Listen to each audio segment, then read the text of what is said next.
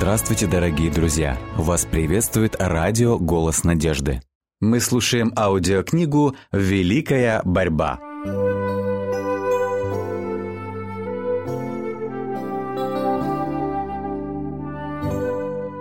Глава 35. Свобода совести под угрозой.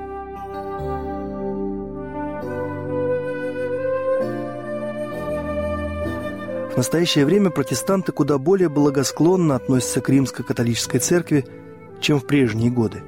В тех странах, где не происходит подъема католичества, и паписты занимают примирительную позицию, чтобы укрепить свои позиции, все чаще можно наблюдать растущее безразличие к тем доктринам, которые разделяют протестантские церкви и папскую иерархию. Все шире распространяется убеждение в том, что в конце концов наши разногласия по основным вопросам не так уж велики, как ранее казалось, и что незначительная уступка с нашей стороны будет способствовать лучшему взаимопониманию с Римом. Было время, когда протестанты дорожили свободой совести, завоеванной столь дорогой ценой. Они внушали своим детям отвращение к папству и согласие с Римом расценивали как предательство Бога. Теперь же высказываются совершенно другие мнения – Поборники папства заявляют, что церковь была оклеветана, и протестантский мир склонен согласиться с этим. Многие утверждают, что несправедливо судить о нынешней церкви по тем мерзостям и нелепостям, которыми знаменовалось ее правление во времена невежества и мрака. Они оправдывают ее ужасную жестокость варварскими нравами той эпохи, подчеркивая, что влияние современной цивилизации изменило отношение церкви ко многим вещам. Неужели люди забыли, что эта высокомерная власть на протяжении восьми веков претендовала на непогрешимость? Эти притязания, от которых паписты и не думали отказаться, были подтверждены в XIX веке с еще большей определенностью, чем прежде. Поскольку Рим утверждает, что церковь никогда не заблуждалась и, согласно Писанию, никогда не будет заблуждаться, то как она может отречься от принципов, которыми руководствовалась в прошлые века? Папская церковь никогда не откажется от притязаний на непогрешимость.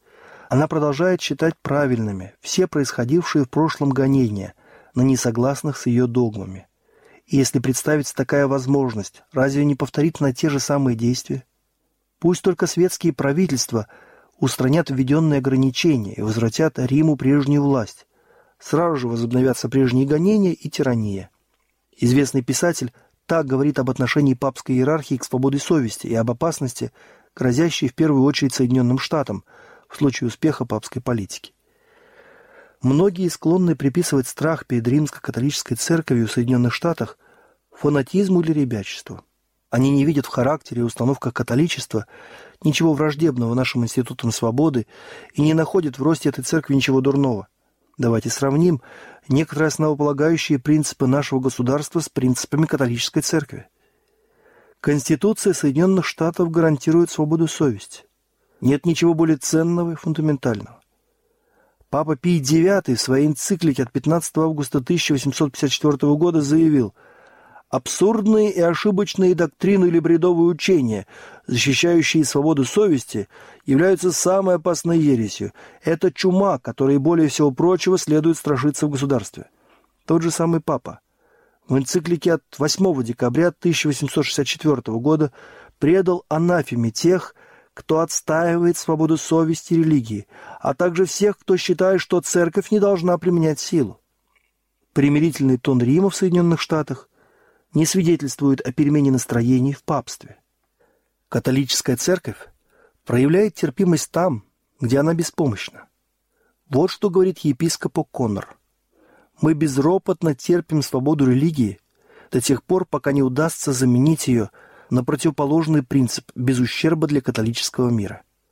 Архиепископ Сент-Луиса однажды сказал, «Ересь и неверие – это преступление». И в христианских странах, таких, например, как Италия и Испания, где все граждане католики, и где католическая религия является важной частью законодательства, оно наказывается, как и любые другие преступления. Каждый кардинал, архиепископ и епископ католической церкви дают клятву верности папе, в которой есть такие слова. «Я обязуюсь всеми силами гнать и преследовать еретиков, раскольников и непокоряющихся нашему господину, папе, или его преемникам. Конечно, в римско-католической церкви есть и настоящие христиане. Тысячи людей, принадлежащих к этой церкви, служат Богу согласно тому свету, который они имеют. Им не разрешают свободно изучать Слово Божье, и потому им неведома истина. Они никогда не видели разницы между чистосердечным служением Богу и простым исполнением формальностей и обрядов. Господь участливо смотрит на этих людей, воспитанных в мнимой вере, не насыщающей душу. Он обязательно пытается рассеять лучами света густую тьму, окружающую их. Он откроет им истину, как она есть, в Иисусе, и многие из них присоединятся к его народу. Но католическое мировоззрение сегодня точно так же несовместимо с Евангелием Христа, как и в прежние времена. Протестантские церкви находятся в кромешной тьме, иначе они различили бы знамени времени. Католическая церковь имеет далеко идущие планы и методы работы. Используются все средства для расширения ее влияния и усиления ее власти. Идет подготовка к ожесточенной решительной борьбе за восстановление всемирного владычества, подразумевающей возобновление гонений и уничтожение всех достижений протестантизма. Католичество наступает по всему фронту. Посмотрите на рост ее церквей и часовен в протестантских странах. Посмотрите, какой популярностью пользуются ее колледжи и семинарии в Америке, находящиеся в основном под покровительством протестантов. Посмотрите на рост обрядности в Англии, где участились случаи перехода в католическую церковь. Это должно пробудить тревогу у всех, кто дорожит чистыми принципами Евангелия. Протестанты сближаются с папством и защищают его. Они идут на такие уступки и соглашения, которые вызывают удивление даже у самих католиков, и которые они и сами не могут понять. Люди закрывают глаза на истинный характер католицизма и на те опасности, которые угрожают им в случае его владычества. Народ должен пробудиться, чтобы сопротивляться наступлению этого в высшей степени опасного врага гражданской и религиозной свободы. Многие протестанты считают католическую религию непривлекательной, а ее служение – скучными бессодержательными церемониями. Но они ошибаются. Хотя католицизм и основывается на лжи, но грубо и непривлекательной эту ложь не назовешь. Религиозное служение римской церкви представляет собой в высшей степени впечатляющие церемонии. Величественность и торжественность ее обрядов производят глубокое впечатление на чувства людей, убаюкивая их разум и совесть. Великолепные храмы, торжественные процессии, сверкающие золотом алтари, украшенные драгоценностями гробницы, картины, написанные гениальными художниками, мраморные изваяния, непревзойденная музыка – все это пробуждает чувство прекрасного. Глубокие сладостные звуки органа, смешиваясь с голосами поющих, разносятся под величественными сводами храмов, наполняя сердца присутствующих чувством благоговения и святости, никого не оставляя равнодушным. Это внешнее великолепие, блеск и церемонии, которые представляют собой лишь издевательство над чаяниями, удрученной грехами души, с очевидностью свидетельствуют о внутреннем разложении. Религия Христа не нуждается в том, чтобы ее облекали в такие пышные одеяния. В свете, исходящем от креста, истинное христианство предстает таким чистым и исполненным любви, что никакие внешние украшения не могут увеличить его истинную ценность. Красота святости, кроткий и молчаливый дух – вот что ценно пред Богом. Внешний блеск еще не говорит о чистых и возвышенных помыслах. Высокое понимание искусства – тончайший изысканный вкус – все это зачастую соседствует с чувственностью и распущенностью. Часто сатана прибегает к таким средствам, чтобы заставить людей пренебречь потребностями души, забыть о будущем, о вечной жизни, отвернуться от своего вечного помощника и жить только для этого мира. Невозрожденное сердце способно увлечься внешними формами религии. Величие и церемонии служения католической церкви – обладают обольстительной колдовской силой, соблазнившей уже многих. И люди начинают смотреть на римско-католическую церковь как на врата рая. Только те, кто твердо обосновался на фундаменте истины и чье сердце обновлено Духом Божьим, недосягаемы для ее влияния. Тысячи людей, которые не имеют практического личного знания Христа, примут внешний вид благочестия, но не его силу. Именно такая религия нравится многим. Так как католическая церковь заявляет о своем праве прощать грехи, то приверженцы ее думают, что можно свободно грешить. А обряд исповеди, без которого церковь не дает прощения, тоже предоставляет свободу творить зло. Тот, кто, преклонив колени перед падшим человеком, открывает ему самые сокровенные помыслы и побуждения своего сердца, унижает таким путем свое человеческое достоинство и все благородные порывы души. Открывая свои грехи перед священником, грешным, заблуждающимся смертным, зачастую подверженным пьянству и разврату, человек снижает требовательность к себе и в результате оскверняется. Его представление о Боге сводится к подобию падшего человека, потому что священник выступает в роли представителя Бога. Это унизительная исповедь одного человека перед другим является тем таинственным источником, из которого проистекает значительная часть того зла, которое разлагает мир и подталкивает его к окончательной гибели. Однако тому, кто любит угождать себе, гораздо проще, приятнее и удобнее исповедовать свои грехи перед смертным человеком, чем открывать душу перед Богом. Для человеческой натуры гораздо проще принять епитемью, чем отказаться от греха. Человеку легче облечься во вретище, подвергнуть себя бичеванию и другим истязаниям, чем распять свои плотские страсти. Плотское сердце скорее готово нести тяжкое бремя, чем склониться под ермо Христа. Католическая и иудаистская церкви времен первого пришествия Христа поразительно схожи. В то время как иудеи втайне попирали каждый принцип закона Божьего, внешне они ревниво оберегали любое предписание, обременяя его множеством правил и традиций, которые делали повиновение закону мучительным и тягостным. И подобно иудеям, говорившим о своем почтении перед законом, католики утверждают, что они благоговеют перед крестом. Они превозносят символ христовых страданий и в то же время в своей жизни отрекаются от того, кто был распят на нем. Паписты изображают кресты на своих церквах, алтарях и одеяниях. Повсюду можно увидеть знак креста. Везде крест внешне возвеличен и почитаем. На учении Христа остается похороненным под грудой бессмысленных традиций, ложных толкований и жестоких правил. Слова Спасителя, обращенные к фанатичным иудеям, еще более относятся к главам римско-католической церкви, связывают бремена тяжелые и неудобоносимые и возлагают на плечи людям, а сами не хотят и перстом двинуть их. Добросовестных людей держат в постоянном ужасе перед гневом оскорбленного Бога, в то время как многие церковные иерархи живут в роскоши и предаются чувственным удовольствиям. Поклонение изображениям и мощам, заступничество святых, возвеличивание папы – все это уловки сатаны, направленные на то, чтобы отвлечь народ от Бога и его Сына. Пытаясь подтолкнуть людей к гибельной пропасти, он делает все возможное, чтобы отвратить их взор от того, кто только и может спасти их.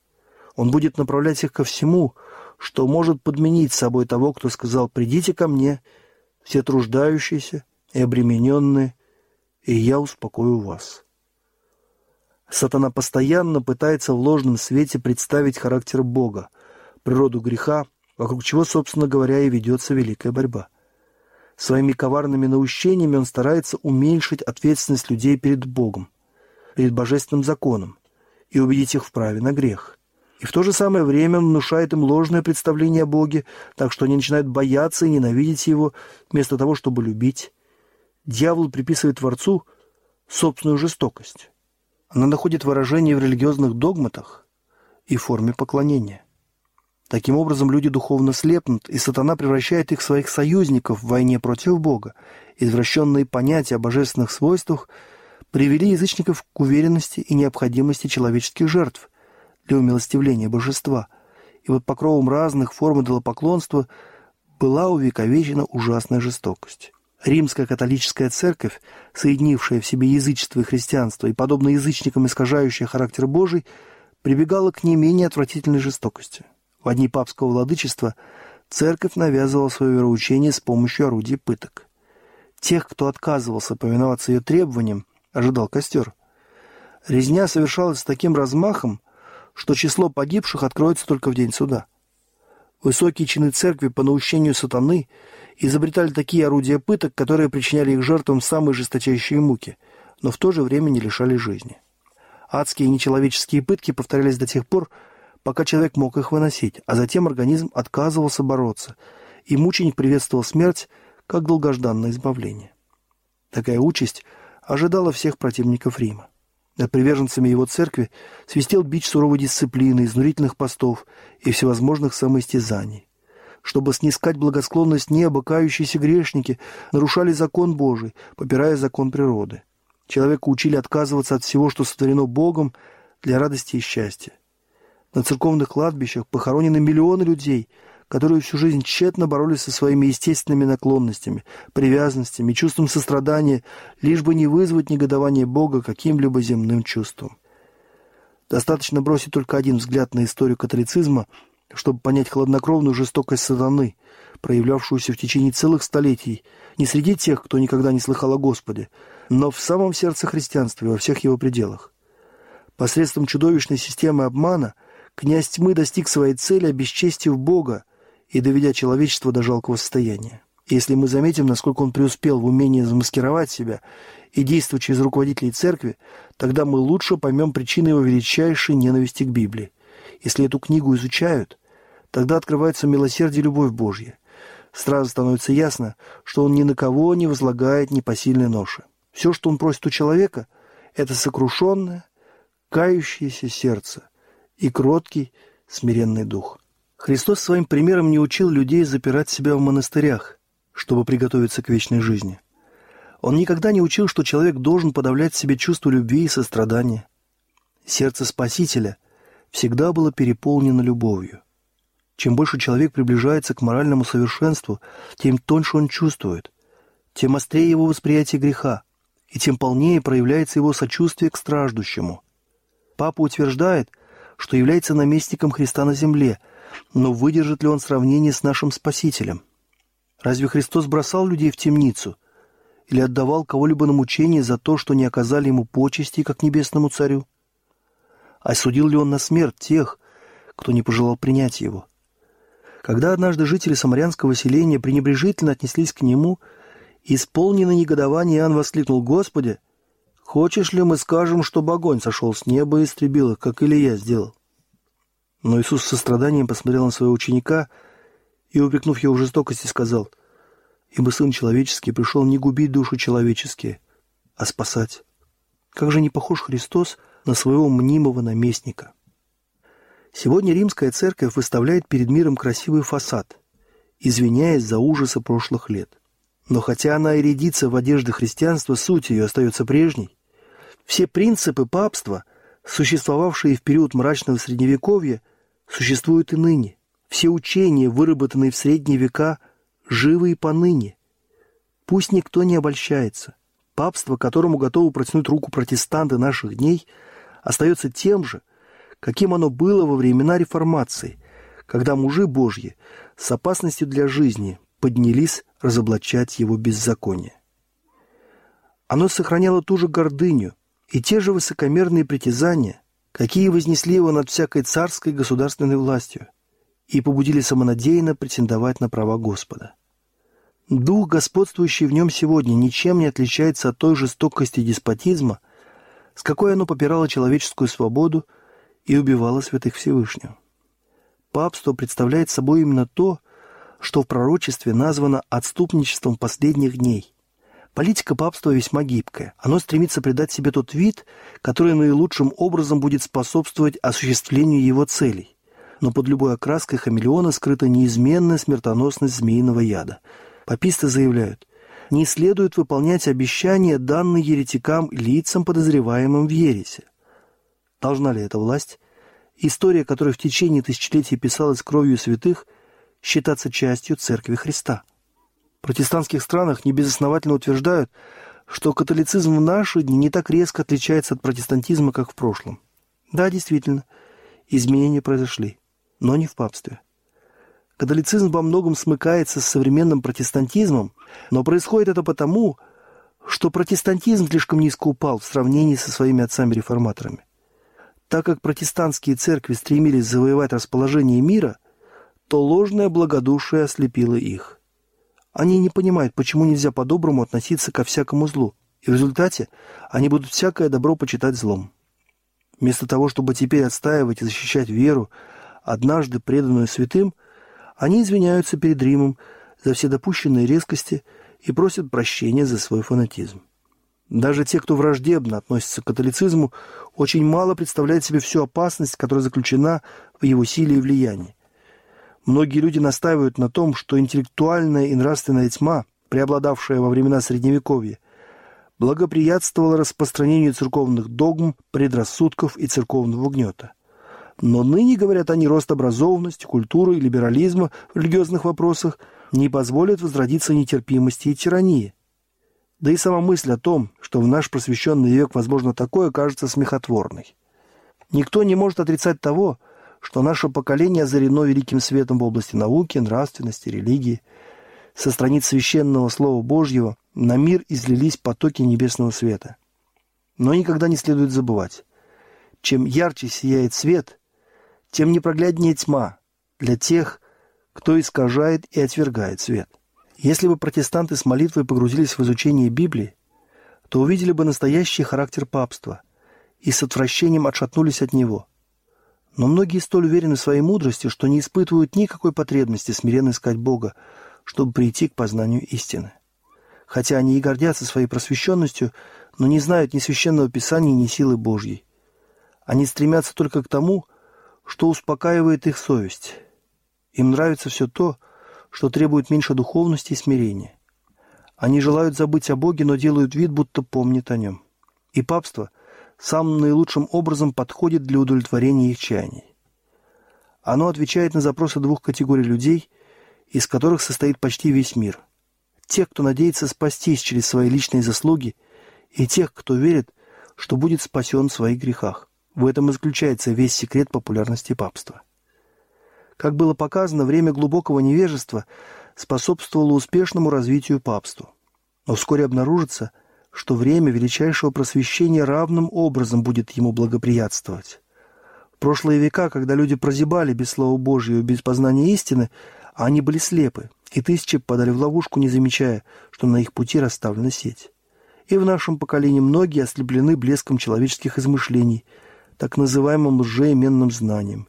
Они не видят расставленных перед ними сетей и легко запутываются в них, как если бы они были слепы. По замыслу Божьему человек должен считать свои умственные силы даром Творца и посвящать их служению праведности истины. Но когда гордость и высокомерие побуждают людей превозносить собственные теории над Словом Божьим, тогда образованность может принести больше вреда, чем невежество. Таким образом, современная лженаука подрывающий веру в Библию, весьма преуспеет в том, чтобы расчистить путь для принятия папства со всеми его привлекательными обрядами, так же, как и в средние века невежество способствовало его возвеличиванию.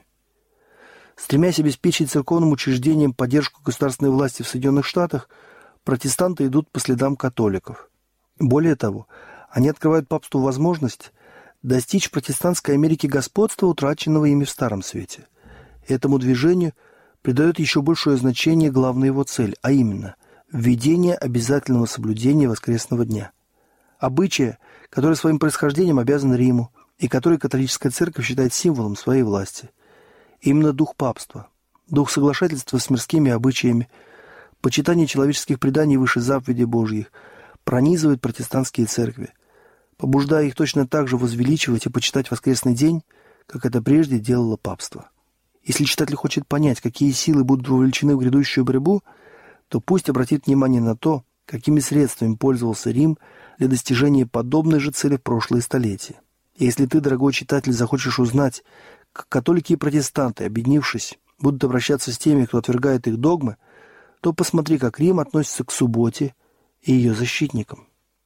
Королевские указы, Вселенские соборы и церковные постановления, поддерживаемые светской властью – были теми ступенями, поднимаясь по которым этот языческий праздник достиг почетного положения в христианском мире. Первым публичным актом, закрепляющим обязательное соблюдение воскресения, был закон, принятый Константином в 321 году. Этот указ требовал, чтобы городские жители отдыхали в достопочтенный день солнца. Впрочем, земледельцам разрешалось заниматься полевыми работами. Хотя этот праздник и языческого происхождения – он был утвержден императором, формально принявшим христианство. Однако императорского указа оказалось недостаточно, чтобы заменить божественный авторитет. И вскоре римский епископ Евсевий, близкий друг и фаворит Константина, искавший благосклонности князей, принялся утверждать, что сам Христос перенес субботу на воскресенье. Однако это положение не было подкреплено ни одним текстом из Священного Писания. Сам Евсевий невольно признает лживость своего утверждения и указывает на истинных авторов этого изменения. Все, говорит он, что нужно было делать в субботу, мы переносим на День Господень. Но каким бы безосновательным ни был аргумент в пользу воскресного дня, он придал смелости людям попрать ногами субботу Господню. И все, кто стремился завоевать благосклонность мира, приняли популярный праздник. По мере утверждения и укрепления папской власти увеличивалось и значение воскресного дня. Некоторое время люди занимались полевыми работами, когда не посещали церковь. Но седьмой день всеми почитался как суббота. Однако постепенно происходили перемены. Совершавшим святое служение запрещалось выносить решения по каким-либо гражданским делам в воскресенье. Вскоре был издан закон, запрещающий людям всех сословий и званий заниматься какой-либо работой в этот день. А в случае нарушения его свободные граждане подвергались денежному штрафу, а рабы – бичеванию. Позже появился указ, согласно которому богатые лишались половины своего состояния за работу по воскресеньям. А если при этом они продолжали упорствовать, тогда их ожидало рабство. Низшие сословия приговаривались к пожизненной ссылке.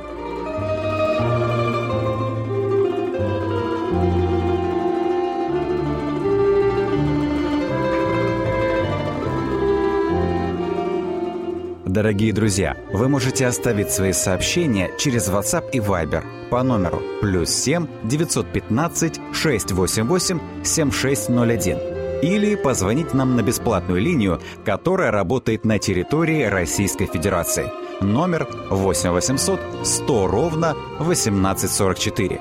8 800 100 ровно 1844.